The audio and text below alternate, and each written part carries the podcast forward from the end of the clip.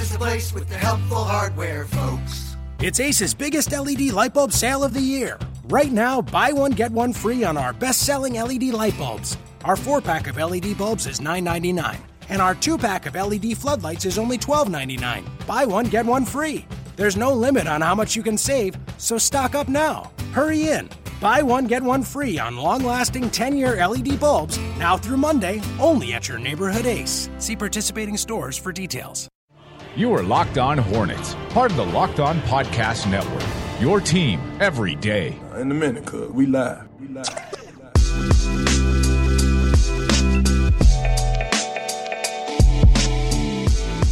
This is Locked On Hornets, your daily podcast on the Charlotte Hornets and the NBA. Subscribe and rate us on iTunes. Follow us on Twitter at Locked On Hornets. I'm Doug Branson, and I'm joined by two men who took time out of their busy schedules to join me. First, the man, the myth, the legend, taking time out of his busy pickup basketball league, David Walker. Still able to get it up and get it in. Yeah. Okay. Real quick. This is advertised as a 30 and over. It is not 30 and over at all. Are you saying, is it 40 and over? No, it's listed as 30 and over. There are people in there. I don't want to name names or point fingers because they can run and jump higher than me. They are not 30. They have not had their 30th birthday. That's all said. Wait, you checking birth certificates on this now? I know a 20-year-old when I see one. Okay. All right. You're hearing his voice. He's taking a break from arguing with people online and writing for Creative Loafing, Nada Edwards. Don't forget Dime Magazine. I am also writing for Dime Magazine. You're all over the place, and I love it. You're a renaissance man, but Nada, I got to talk to you. You have to abide by, for your own sanity, you have to abide by the 500 follower rule. You can't be arguing with these people who have 10 followers online. You're just giving them voice. I heard it from Miss Calamity James today. You're very popular on Twitter. I've already heard about this. I'm going to work on it. I'm going to try and work on it. But at the same time, what sanity, Doug? We both know I'm crazy. We all know. Again, everybody that listens to me knows I'm crazy. Well, you're crazy about our latest draft profile subject. Today, we're taking a deeper dive into Nada's basketball crush, the man Lauri Markkanen, the sharpshooting 7-foot freshman out of Arizona. I spoke with Orion Akaelapier of Arizona Desert Swarm, the SB Nation blog on the Arizona Wildcats. Let's take a listen to that, and then when we come back, we're going to get Nada's thoughts.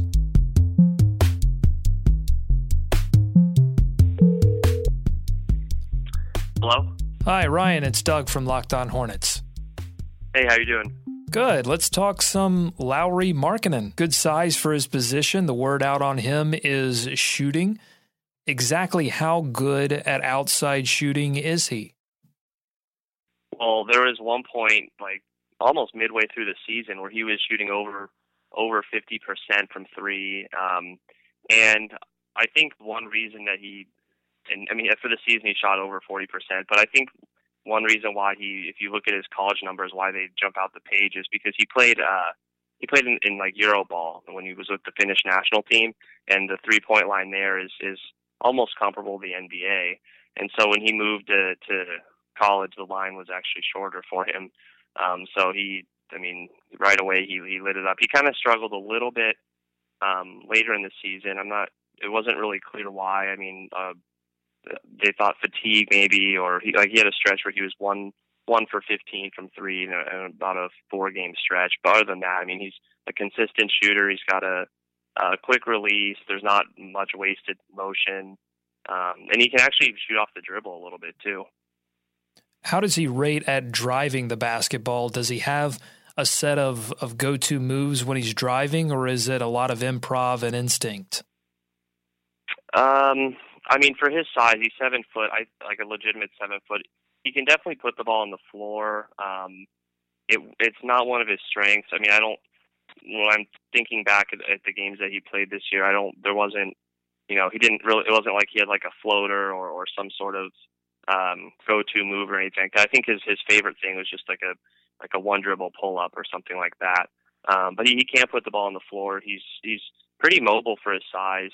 He's not super athletic in terms of his build. He's not a leaper, but he he's definitely comfortable putting the ball on the floor. And like I said, I think his go-to move is like a 1-2 dribble pull-up. Let's talk about his limitations defensively. How much of it was physical and how much of it was awareness? I think it's mostly all physical, to be honest. Well, one thing is he was 7 foot playing in college basketball. He probably should have been playing center, but Arizona had another 7-footer next to him, so he played the four most of the time. And it's just his in college basketball, if you're playing the four, you're guarding guys that are 6'7", 6'8", sometimes even 6'6". So his lateral quickness, I think, was the thing that kind of limited him. And then on top of that, he is 7 foot, but I don't have the he didn't go to the combine. So his measurements, you can't find his measurements, like his wingspan or standing reach or anything like that.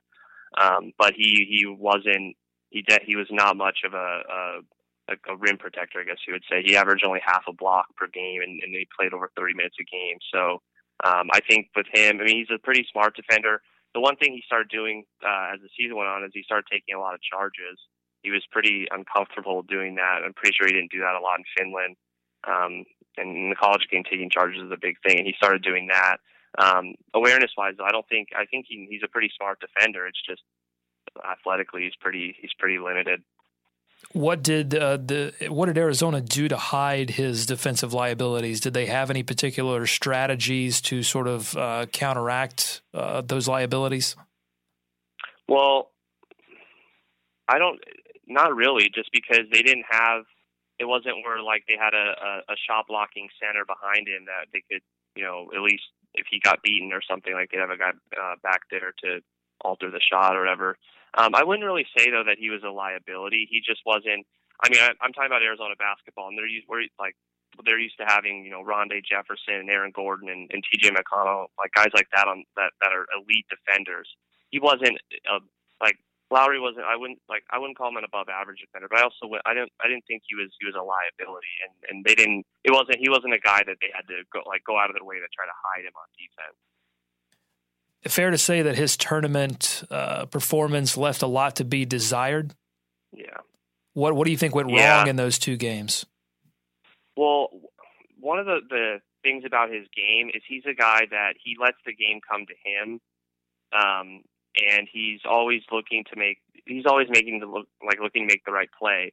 And most of the times, like, that's what you want. You want a guy who's not going to force shots or, you know, try to just take over the game by himself. But in some cases for him, it's kind of a curse in a way, just because, I mean, the Sweet 16 game when they played Xavier, Markkanen went the last 11 minutes without a shot. And he's just one of those guys where if he's not getting a shot in the heat of the offense, or the offense isn't creating a shot for him, he's not a guy that's going to go out of his way to, you know, take a guy one-on-one or try to get his so it's a good thing. Like if you want Markkanen to be a role player on your team, I think he's a really good fit for that. But the NCAA tournament kind of showed that if you want him to be a featured go-to scorer, like I'm just not sure if he has the mentality for that. Now, how did he react after that tournament? What was his sort of demeanor after taking that difficult beat?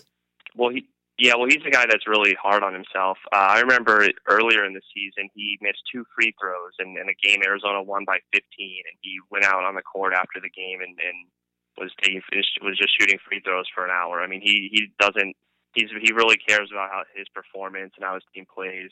It's when you're talking about that performance specifically, I'm not really sure. We didn't really get the only time we got to talk to him after that was a few weeks later when he declared for the draft. So I don't know how he took that game, but he's definitely a guy that he really cares about how he plays. How did he interact with his teammates and his coaches at Arizona? Would you qualify him as somebody that's coachable? Yeah, I mean, Sean Miller, Arizona's head coach, raved about him. He never missed. He only missed one practice all season, and that was kind of a scheduled practice. They say like the reason when Markkanen was declaring for the draft, basically the reason that he said he even went to college is just because he thought the coaching, specifically Miller, was going to help him get better on defense and things like that. I think he's a really coachable player, and I think it's just because again, it's kind of like that mentality of he kind of, you know, he's willing to take criticism, and he's not like a guy that he's like, oh, I know best. Like on offense, he's not a guy that's like, oh, I'm going to just give me the ball and get out of the way. He's kind of, he trusts what other people are like telling him. He trusts the offense, things like that. Of all the skills that he could develop outside of his range shooting, playmaking, rebounding, shot blocking, maybe a screen switcher type of defender or something else, what do you think he could most likely develop a few years into his NBA career? I mean, I think he is a little bit of an underrated passer. His assist numbers were terrible at Arizona. He only averaged less than assists per game, but he actually showed it's, and it wasn't like he doesn't know how to pass or he never passes. It's just he wasn't really put in a position. Most of the time when he was getting the ball, he was like spotting up, so he wasn't really in a position to get assists. So I think he could be a good passer, but I think like his defense is his knock on him heading into the draft, but I do think that he can be a guy that maybe could play small ball center. He'll never be a shot blocking, like a big shot blocking threat. But I do think he could be on defense. I think he could play center and be pretty effective. I mean, it definitely won't happen. It definitely won't be like that in his first year in the league. But I think down the road, he could be at least an adequate defender. And then on offense, if he's at least adequate on defense, on offense as a center with his ability to stretch the floor, he'd be a very valuable player. Ryan, a lot of great insight on a very, very exciting prospect in Lauri Markkanen. Thank you so much for joining us. Thanks for having me.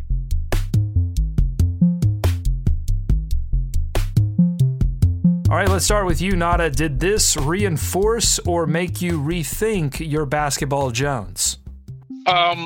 This really just whatever. Like I listened to it, and I'm trying to calm myself down. Because when you hear the whole, he's a gym rat, he works on his craft, everything, it's like this guy, Cliff will love him. Cliff will love this guy. He works, and considering that I do agree with Ryan on this one point, that most of his physical issues are strength related. I do totally believe that when it comes to him. So I completely understand why. After looking at the film myself a little bit, because I saw the UCLA Pac-12 championship game where he scored 29 against UCLA, made TJ Leaf look horrible. And just between that and a bunch of other games, I think he's perfect. I think he's the guy that Frank Kaminsky was supposed to be. And I think we just grabbed. I think he's a precursor. I think Frank Kaminsky was a precursor to this guy, and more importantly, I think Lauri can be better than Frank by probably. I would like to say February. I really like this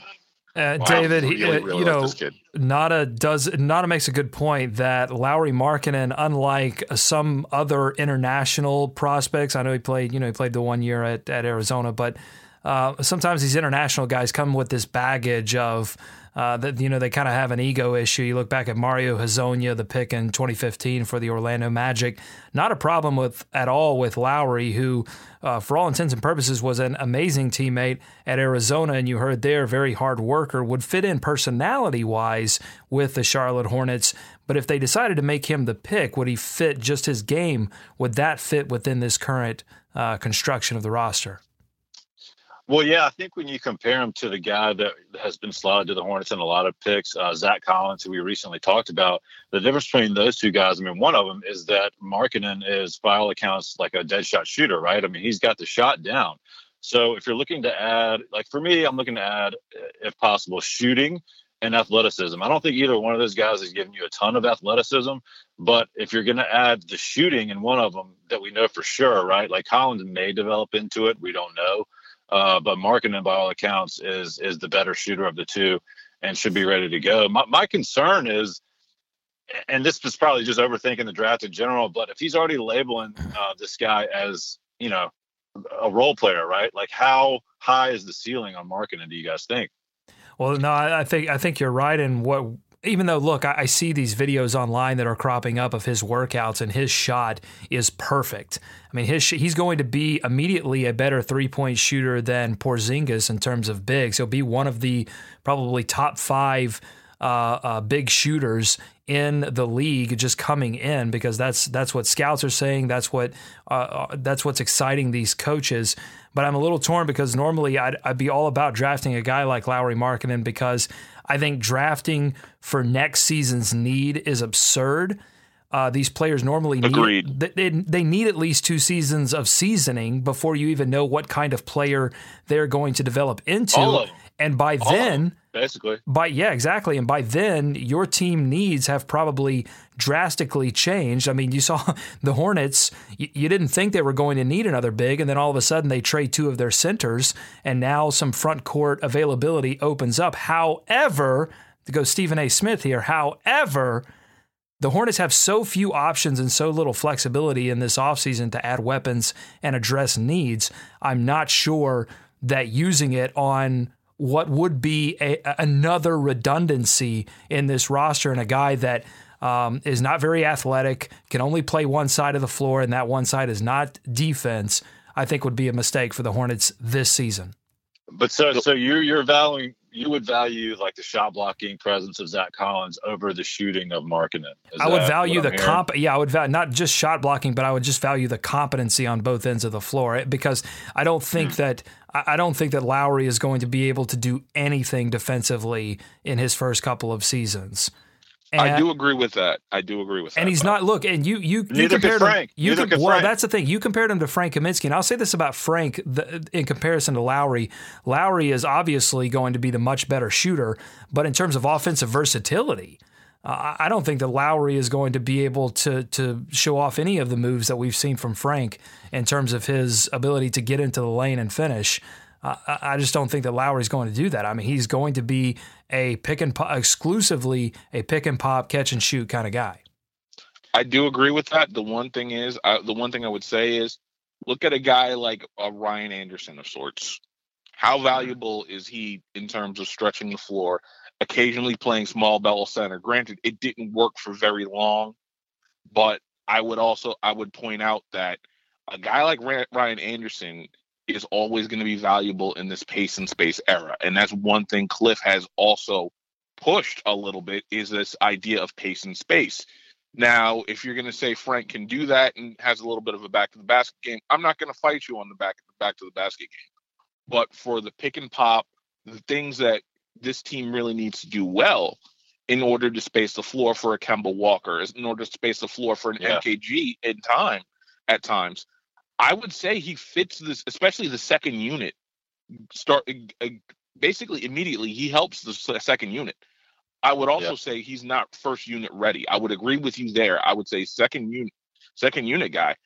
I would probably prefer him over Frank, especially if you're going to tell me he shoots anywhere from 35 to 40% from three, because then he would clearly be the best three-point shooter on that second unit. And I think David, you know what I say about drafting redundancies is, bottom line, you end up getting the better player. Like if Lowry's better than Frank Kaminsky, then you end up with Lauri Markkanen, and then you find out what you can do with Frank Kaminsky, or vice versa. If you bring Lowry in, you know it's not a huge investment, and you find out that he's not as good a player as Frank Kaminsky. But I just go back to my previous point that they have so few options this offseason that it would feel like almost a waste of a decision, not a waste of a draft pick, but a waste of a decision. The possibility of Lowry being available is probably the thing that convinces me most that the Hornets need to trade down or trade out of the draft.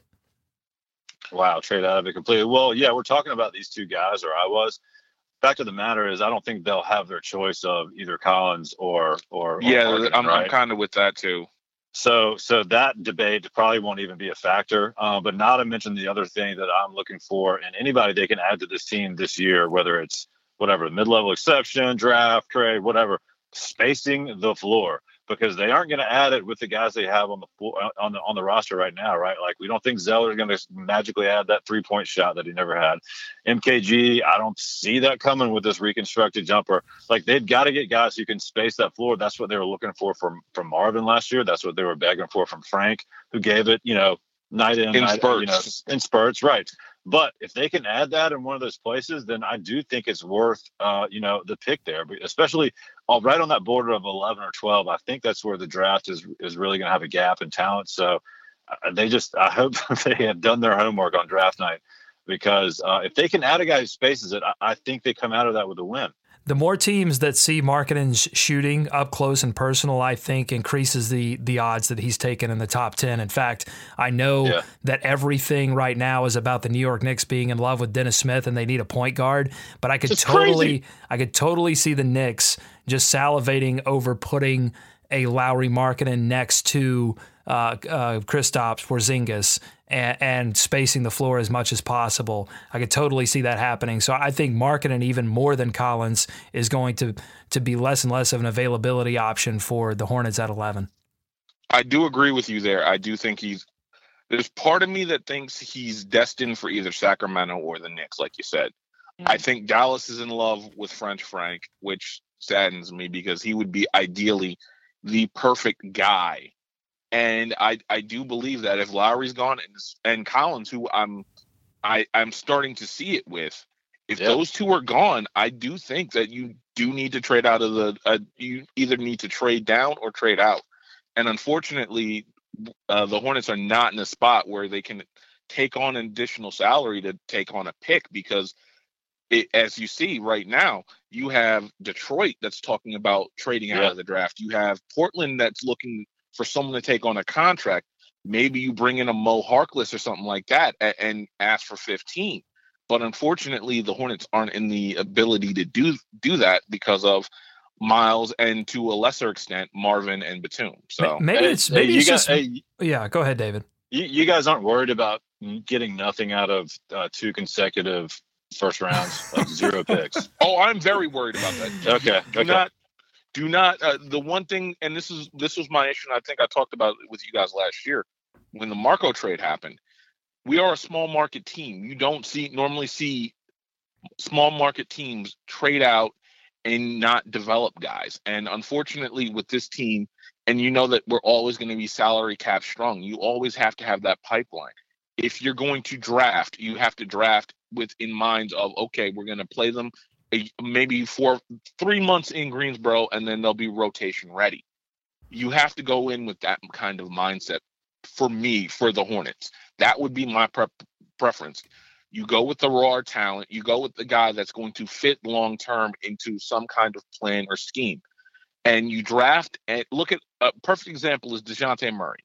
Played the first couple of months for the Spurs in the D League, and then was ready to go for the last half of the season, and didn't hit the wall or anything along the lines of that. I think, But the Spurs have that luxury because they do have some superstar talent, and the Warriors as well. I feel like the Hornets are a little bit like one of those rail shooting games, like House of the Dead, where they're sort of on a track. And for a variety of reasons, they really can't get off of that track. And so, of course, like I would love for them to start planning long term and start, you know, scouting out what 5 years from now looks like. I just don't know if they're there yet, and I don't know if they could get there. So as long as they're trying to win now, we talked about this several years ago that they're on a strategy. And they have to continue to pursue that strategy until it doesn't make sense to do that anymore. And I just don't think that time is now. One thing that I don't understand, and maybe you guys can help me out with this, is some of the people that like Frank Ntilikina from France, the point guard out of France, they like that pick for the Hornets. That's what Nada was saying. Were you saying that, Nada? Yeah, I don't really understand that, because Think Jamal Crawford. But he's not going to be Jamal Crawford. I think he's closer to Crawford than you think. I think he's got the handle. I think the one thing about Crawford is he doesn't have that ability to score. like Crawford. But I do think that that combo point guard, again, has that natural point guard skill. Or better yet, not even Crawford. Think of a Livingston without the explosiveness. Yeah, I mean, it feels like the two guys they could theoretically have a shot at from that point guard group are Frank and maybe Dennis Smith if you get some jumbled up stuff that goes in front of them, because you have the Knicks and you have the Kings, right? And they could do something crazy, but it does feel like the Knicks like Smith, the Mavs like Frank. I mean, I would be fine with Frank, to be honest with you, especially if all this stuff happens in front of them. I mean, backup point guard is a need. I mean, I guess you're concerned about him coming over and playing right away, but at that point, if Collins is gone, if Markkanen is gone, if Smith is gone, if all of these top tier guys are gone, I think Frank slides in there right at the end of these upper echelon talents, and he could be a guy they look at. I'm not even concerned about the fact that it would take him several years to play. I'm concerned about what I see on tape, the fact that he's 19 years old, but. I haven't watched tape. I'm not talking about tape. What? Listen, I've been trying to catch up on Twin Peaks. I can't watch tape. No, but I read things like he's an inaccurate passer, and I've watched some of his passing. It's not only that he's inaccurate.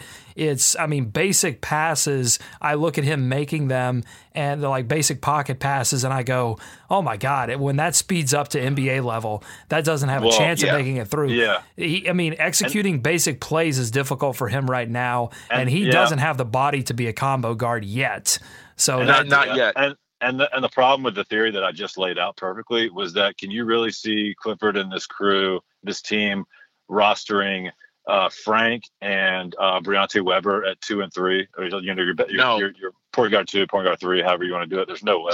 No, but the thing with Frank that I would say is if he's drafted, then you just might as well assume that they're bringing back Ramon Sessions, and then they're going to they're going to stash him in Greensboro for a year, which I'm perfectly fine with at this point. Okay, let's move on to our next segment. We're calling Gem or G Leaguer. I've got some second round blind test picks here. I'm going to read you the specs. I'm going to read you some of the things that according to The Ringer and their amazing draft breakdown, these are things that these prospects do well and some of the things that they don't do very well. And you guys are going to tell me if this player, without knowing their name or where they played college ball, you're going to tell me if they are a gem or a G Leaguer, and then we'll talk about them as a possible second-round prospect for the Charlotte Hornets, who sit at 41 currently, although they haven't used a second-round draft pick since Jeff Taylor several years ago. So. And Jeff Taylor left a very bad taste in the mouth of that organization. I don't think that is why they don't pick in the second round, but all right, here's the first one. The specs are 22 years old, 6'7" tall, 235 pounds, with a 6'10" wingspan. The good. I already know who this is. Hey, okay. The good, athletic at-rim finisher, versatile enough to defend guards and wings, and he defends without fouling. The bad, defensive intensity wanes, lacks creativity as a ball handler, and hasn't excelled versus elite competition. We'll start with David. David, is this unknown player a gem or a G Leaguer in the second round? All right, so just to understand the rules of this game, we are going blind taste test off of second-round guys to declare whether or not they're going to play in the NBA, right? Yes, was I not clear? Was I? I've been watching I wasn't being sarcastic. I've been watching a lot of David Lynch, and I just may be too abstract at this point. If you declare, this is important to understand, David. I got it. But I think I should make this clear. If you declare him a gem, you are saying that he's essentially Malcolm Brogdon, that he could play substantial minutes, he would be a diamond in the rough. And if he's a G Leaguer, that guy's heading to Greensboro immediately. I got that. Yeah, okay. I'm going with the gem on this one because I like some of the stuff you said. I'm going G Leaguer, but barely, because that defensive intensity wanes is the type of thing that doesn't get you playing time. Go ask Jeremy Lamb. All right. Yeah, you said you knew who this player was. Let's go ahead and test you. I think it's Semi Ojeleye. You are correct. You won. You did it. Yeah, how's it going? Yeah, 22 years old, 6'7", 6'10", wingspan, 235 pounds. And let me tell you, he's not a That's not flab. Those aren't donuts. No. I mean, he packs on huge muscle. The strength of Paul Bunyan and the touch of a masseuse. Yeah, Semi Ojeleye. It's funny because I see him more. I don't think he's a three. That's the big thing with him. I don't think he's a three. I think he's closer to a power forward. I think he's an undersized four. I like him, but at the same time, I worry about his three-point shot. Hey, so that's amazing. You knew that first of all. No, that's awesome. But my reasoning for going Jim is because I've stopped caring about defensive intensity waning. I agree with you; it's definitely important. But these guys coming out of college, I don't know what to believe from scouting that says, well, these guys didn't play hard all the time in college on defense. Like Dennis Smith's getting that rap, and I certainly don't blame him for not playing hard. No, exactly. So you know what I mean? So I'd be willing to overlook it. Is all I'm saying. All right, we'll move on to the next one. Specs are 19 years old, 6'4" tall, 208 pounds with a 6'8 wingspan. So 6'4" with a 6'8 wingspan. I like that. The good, he is a crafty at-rim finisher who can use either hand at the rim and score against contact. He is quick laterally and plays very hard. The bad, he lacks lead guard skills, forces passes, rushes shots, and is undersized as a two guard. Is this a gem or a G leaguer? Ooh, I'm going G leaguer because if he's rushing stuff, like fundamental, like if you're trying to make that transition from shooting guard to point guard, it's best to at least attempt it in college. And the fact that he hasn't attempted it until now, it's the same thing. Same issue I have with Donovan Mitchell. You can't change up a guy's – you can't change that up on the fly. He needs to do that somewhere where it can't burn you. So he's a guy I park in the G League no matter what. David, you the same? Yep. G League as well. All right, this is Frank Jackson out of Duke who decided to stay in the draft because it looked like he was going to possibly lose his position as Duke's lead guard. Struggled at times last season for Duke, but did have a very impressive showing at the Combine, well enough that he did not even participate in day two. I really like Frank Jackson, and I think, I don't know if he's going to be available at 41 necessarily, but I would not mind the Hornets taking a chance on a guy like Frank Jackson because, he definitely has some issues. But in the second round, I think you could find certainly much poorer talent than Frank Jackson. And you could. I definitely agree with that. But he's a guy that you draft and stash in Greensboro for a year. And that's not a problem. That's not a problem at 41. Exactly. I think Jackson. At 41, you draft and stash him in Greensboro and then make him your main attraction. You shouldn't have a problem with that. Jackson to me is like a perfect example of the second round, like crossroads player. He's a cliffhanger. You don't know particularly which way he's going to go. And I feel the same way about Frank Ntilikina, but people seem keen on taking him in the top 15. I'm not so sure, but on a guy like Frank Jackson, I think it would be a good pickup for the Charlotte Hornets. All right, final one. Here we go. This guy is 22 years old, another oldie but a goodie. 6'5" tall, 204 pounds with a 6'8 wingspan. Good is great locker room guy, good spot-up three-point shooter, and can defend multiple positions and wins 50-50 balls on the boards. The bad, his shot is severely flawed, lacks just technically it's severely flawed, though he did shoot well. Lacks the burst to create his own shot, not a playmaker, and an average finisher. Is this guy a gem or a G Leaguer in the second round? I mean, if he's making that three, I'm giving him a gem because if you can make threes and defend multiple positions, I'll take a chance on you in the second round. G Leaguer only because I'm a very tough – I am the Russian judge of this group. And more importantly, like the struggles with length, average finisher, at some point you're going to have to put the ball on the floor. And if you can't do that, then there's going to be issues when it comes to rotations. Yeah, I got to park you in the D League till you learn how to finish. This guy he's not necessarily Rudy Gay light. He's sort of Rudy Gay zero, kind of like Coke Zero. This is Josh Hart, the senior wing out of Villanova. There's your Malcolm Brogdon right there. I could see why people say he's Brogdon. I've seen some comparisons to Jimmy Butler. I'm not necessarily sure I subscribe to that, but I don't know. With Josh Hart, it's funny because he can play, but it's almost like this, again, it's a very low, very high floor, low ceiling guy. Mm-hmm. And I don't, at 41, I'm okay with, again, drafting, stashing him in the G League, but I don't know. I like him, but I've also seen that he's like actually 6'3" and without shoes on. That kind of scares me. Someone is going to get a huge steal with Josh Hart, because I'm telling you, if I showed you the tape and I scratched out 22 and put 19 years old, this guy's going top 10. Yeah. Yeah. Which is solid. Which is, if he can stick, he's going to be solid, right? I mean, he's going to be a guy they can count on to go out there and almost not produce from day one, but be a solid guy almost from 22 years old.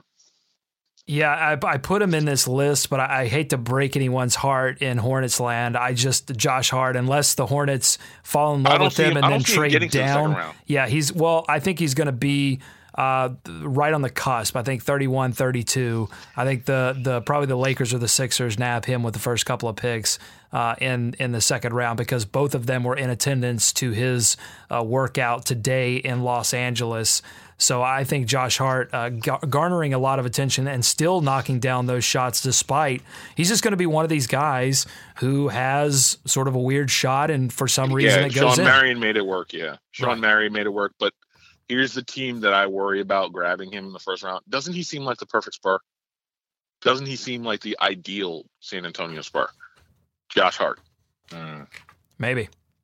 Yeah. That's the guy. I just don't. Will he? Yeah, will they take a chance on him in the first round? I'm not sure. I think they would. I think they would. You wrote an article for Creative Loafing on a topic we spoke about last week, the NBA's decision to return the 2019 All-Star Game to Charlotte. As we could tell when we spoke last week, you are disappointed with the decision. I am. Tell us what you think. I am. Your thoughts have coalesced. They've congealed. They've been put down on paper and on the internet. What do you think? Honestly, the one thing I will say is the response has been remarkably positive. I haven't gotten any of the angry fans yet. Maybe because I've blocked most of them before. I don't know. But it's like I said in the piece, I'm more disappointed with the NBA in this. It was funny. I was talking to somebody today, and they were like, you can almost tell them the response from Jordan. They're like, we're not entirely happy with this ourselves, but we understand. I put this more, as I told you last week, I put this more at the feet of the NBA than Charlotte. And a lot of this, like, I get why Silver's doing this. I get why they're trying to mend fences. They're trying to go by their word. And we've discussed this before about successfully holding this event. My biggest issue probably with this is that with the way that the House Bill 142 states right now, the only time that the LGBTQ community gets any kind of equal rights is during a 3-day event in February in Charlotte that they have to pay a ton of money to attend. That's the only time they get treated like regular citizens. And I think that's the biggest issue I have, is if you're going to make this a moral stand, if you're going to make this part of your tenets, and if you're not going to talk to a guy like Rick Welts, who for all intents and purposes was one of the biggest reasons why the game didn't happen in this year, then I guess what are we talking about when you bring it back in 2019 and virtually nothing has changed? Well, I guess I'm more okay with what's going on at this point than you are, because I early on questioned the clarity and the purity of the moral, quote unquote, stance that they took towards this. I felt like at the time that it seemed like he was trying to toe the line between a business decision and a social justice position as well, and it didn't feel right. It didn't feel as radical as the NCAA, which I think sort of did take that more hardline stance, and then they've since backed off of that as well. I just don't know what the opposite resolution if they had not given the game back. I just think that the league and the team, they worked hard. I don't think you can question their effort. I think it would be a different story if they did not try very hard to get the change that was, and it felt like they were trying to get change that was not only just sort of the minimum necessary change. It felt like they were pushing for equality, and because of the political realities in Raleigh, they fell short of that, and now we're back to the status quo. But yeah. I just don't know what the denying Charlotte the game again in 2019. I'm not sure that would have advanced any kind of cause. And I understand the NBA's position in that you do have a franchise in Charlotte. And so at some point, you either have to say, okay, we've got to work within the confines of the political realities, or we have to, you know, not do business in North Carolina anymore. And they're not going to do that. So. Yeah. That was the one thing I worry about. And the other thing that we talked about last week is if Texas is going to just fast track this bill, that they're going to do a similar bathroom bill. I mean, at this point, Adam Silver's got no credibility. He's got none, because they'll say, okay, we'll have this bill on for a year. We'll retract it once we lose a little bit of money, and the NBA will come back, and they're not going to do anything, because we've seen them do it to North Carolina. We've seen the test case. And I think the fairest thing to do, quite honestly, would have been we're going to table any Charlotte discussions until 2021 when House Bill 142 was going to come up for renegotiation or whatever, and then we'll go from there. We're going to table any discussions on moving a franchise or anything else like that, basically saying, look, you basically have 3 years to get your stuff together. And then when 2021 comes around, the big windfall is all yours if you do it right. And I think that would have been more than fair. But again, I understand that people will have felt, Sean, would have felt even more disrespected saying, we did the bare minimum. But I just think when it comes to a case like this, and effectively when you start marching with folks in New York at the gay pride parades, that you can't necessarily half-step this. And I think that's what they did. They chose a comfortable middle point and said, okay, we're cool with this, instead of possibly taking it one step further, which I think, and which would have been well within their rights, because when you let the NCAA take the moral high ground, there's kind of a problem. You can read more of Nada's thoughts on CLCLT.com, or just follow him on Twitter at Nada the Scribe. Nada, real quick, the finals get started tonight. What's your prediction for the series? I got Cavs in 6. Whoa! Cavs in 6. That's radically different from the rest of the people that we've polled. I have Warriors in 5. David has Warriors in 5. That's right, which means Cavs in 6 probably second. Yeah, congratulations, Nada. Why do you think Cavs in 6? Just real quick. I just think it's LeBron's time. I really just think we're in the age of, it doesn't matter what kind of team you put against LeBron. He is the ultimate. He can't defend 5 guys. There aren't enough guys to defend him in this league. Yeah, I'm with you on that, Nada. I do think if you put together a team that was up 3-1 on him last year, and then you add Kevin Durant, that's a pretty good start. So that's where I could just come back to it. It's like, man, they were 3-1 last year, and then all that stuff happened, and they swapped out Harrison Barnes, who just keeps getting killed, like constantly. Like, can they let him live in Dallas? They asked KD. He had a good season, despite his non-dribbling self. Had a really good season. He did have a good season. They asked KD, "Hey, are you gonna, basically falter like Harrison Barnes did in the finals last year?" And he was like, "What do you think?" And I'm like, that made me chuckle. I'm not even gonna lie. It made you belly laugh on Twitter. It did. I'm sorry. It made me laugh. It still makes me laugh. Listen, I'm okay with anything that makes not a laugh on Twitter, as opposed to fight just people with 27 followers on Twitter. But that's what it breaks down to me. They added Durant to the mix. So, we'll see. One key. It's going to be good. The benches are going to be very key, and I'm worried about the Golden State bench. I am worried about that. That Cavs bench is very, very deep. Be careful. The Curlis bench, worry you at all? That's the other thing. I don't trust Mike Brown. A little, yeah. I don't trust Mike Brown. But he's shown in this playoffs already that he is okay with not sort of dipping his hand too far in the honey pot. Yeah, and he has not lost. So there's that too. Talent overcomes. He hasn't lost, but at the same time, I mean, when has he really actually had to do X's and O's coaching? And I think that's his weakness. He hasn't had to do it yet. He really hasn't had to. That's what scares me. We shall see, and we're out of time. Thanks so much for listening to Locked On Hornets here on the Locked On Podcast Network.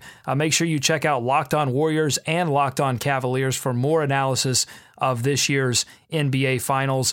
Follow us on Twitter at Locked On Hornets. Subscribe to us on iTunes. Give us a 5-star review. It helps hardcore Hornets fans like yourself find this podcast. Shoot us your Hornets questions and thoughts to BuzzBuzz at LockedOnHornets.com, or you can hit up the contact page. That's LockedOnHornets.com/contact. We're back again next week with much more Hornets news and analysis, and probably some Twin Peaks takes. For David, I'm Doug. Thanks to Nada. Go Hornets. Go America. Let's swarm Charlotte.